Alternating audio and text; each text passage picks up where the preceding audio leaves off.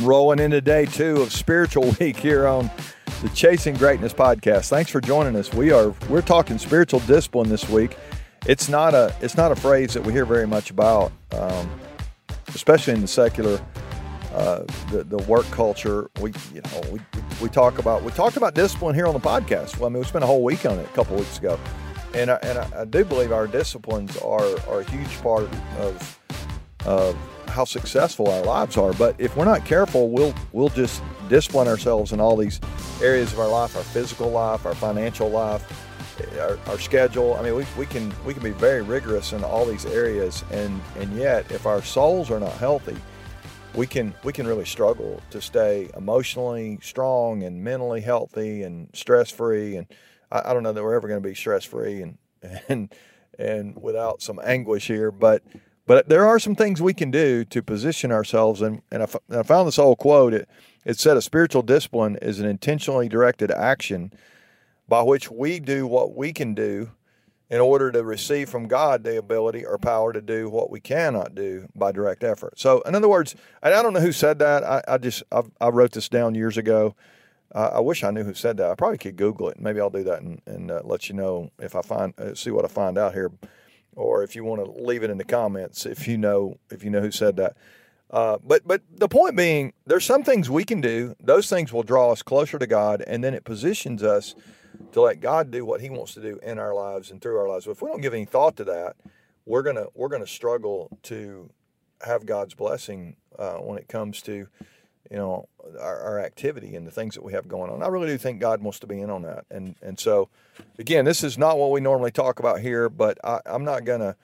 I'm gonna I'm not gonna act like this is not a big part of our lives, and so I wanna I wanna just challenge you this week to to lean in and and really evaluate how's your soul right now. Is it? I've got a friend, my, my friend Dan Webster. You've heard me say this before. Dan uh, he and I wrote a couple of books together, and he's been a, just a great, trusted friend and, and mentor through the years.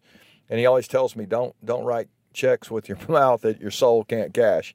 And I think there's, I think he, he said that to me years ago, and I've never forgotten that. It's just there's there's there's this um, ability if we if we are, are locked in spiritually. There's an ability to deliver on what we say.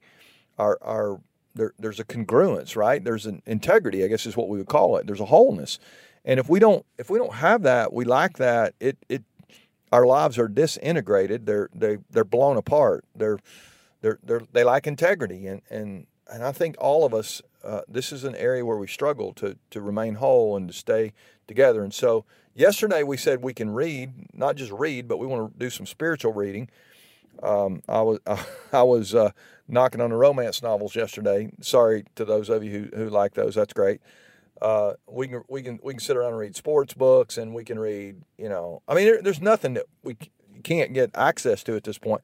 But but yesterday we said, what if we spent some time doing some spiritual reading, some theology, maybe some Bible, maybe a devotion. I just suggested maybe you would even start with with something like my utmost for his highest. Just a very simple one page a day, just to give you a chance to think about, you know, some of the things that matter more than than the circumstance. We get we get we get so locked in on the circumstances around us that we can't control, and yet there's some need to be reminded of, of that God is is in control, and when things aren't good, God is still good. Let's don't forget that.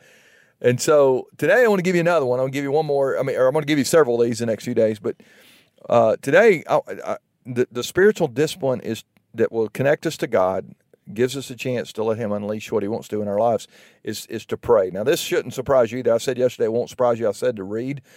I, I think I think reading is important because it it gives us a, a, a revelation, so to speak, of God. It starts with God and you know what we learn about him but but praying gives us a chance to talk to god and i think a, a, bunch of people you know if we feel awkward with this we're not sure what to say you know we can't see god um, I, I, heard somebody say years ago that that we can't see magnetic force either but we, we i mean we we don't see it in the air but we put a magnet up against a piece of metal and and and we see it i mean it there there is a attachment there. You can't see the air you breathe, and and and you don't have any problem believing that that that's true, and yet we sometimes we're like, if I talk, you know, to God, is God going to hear me?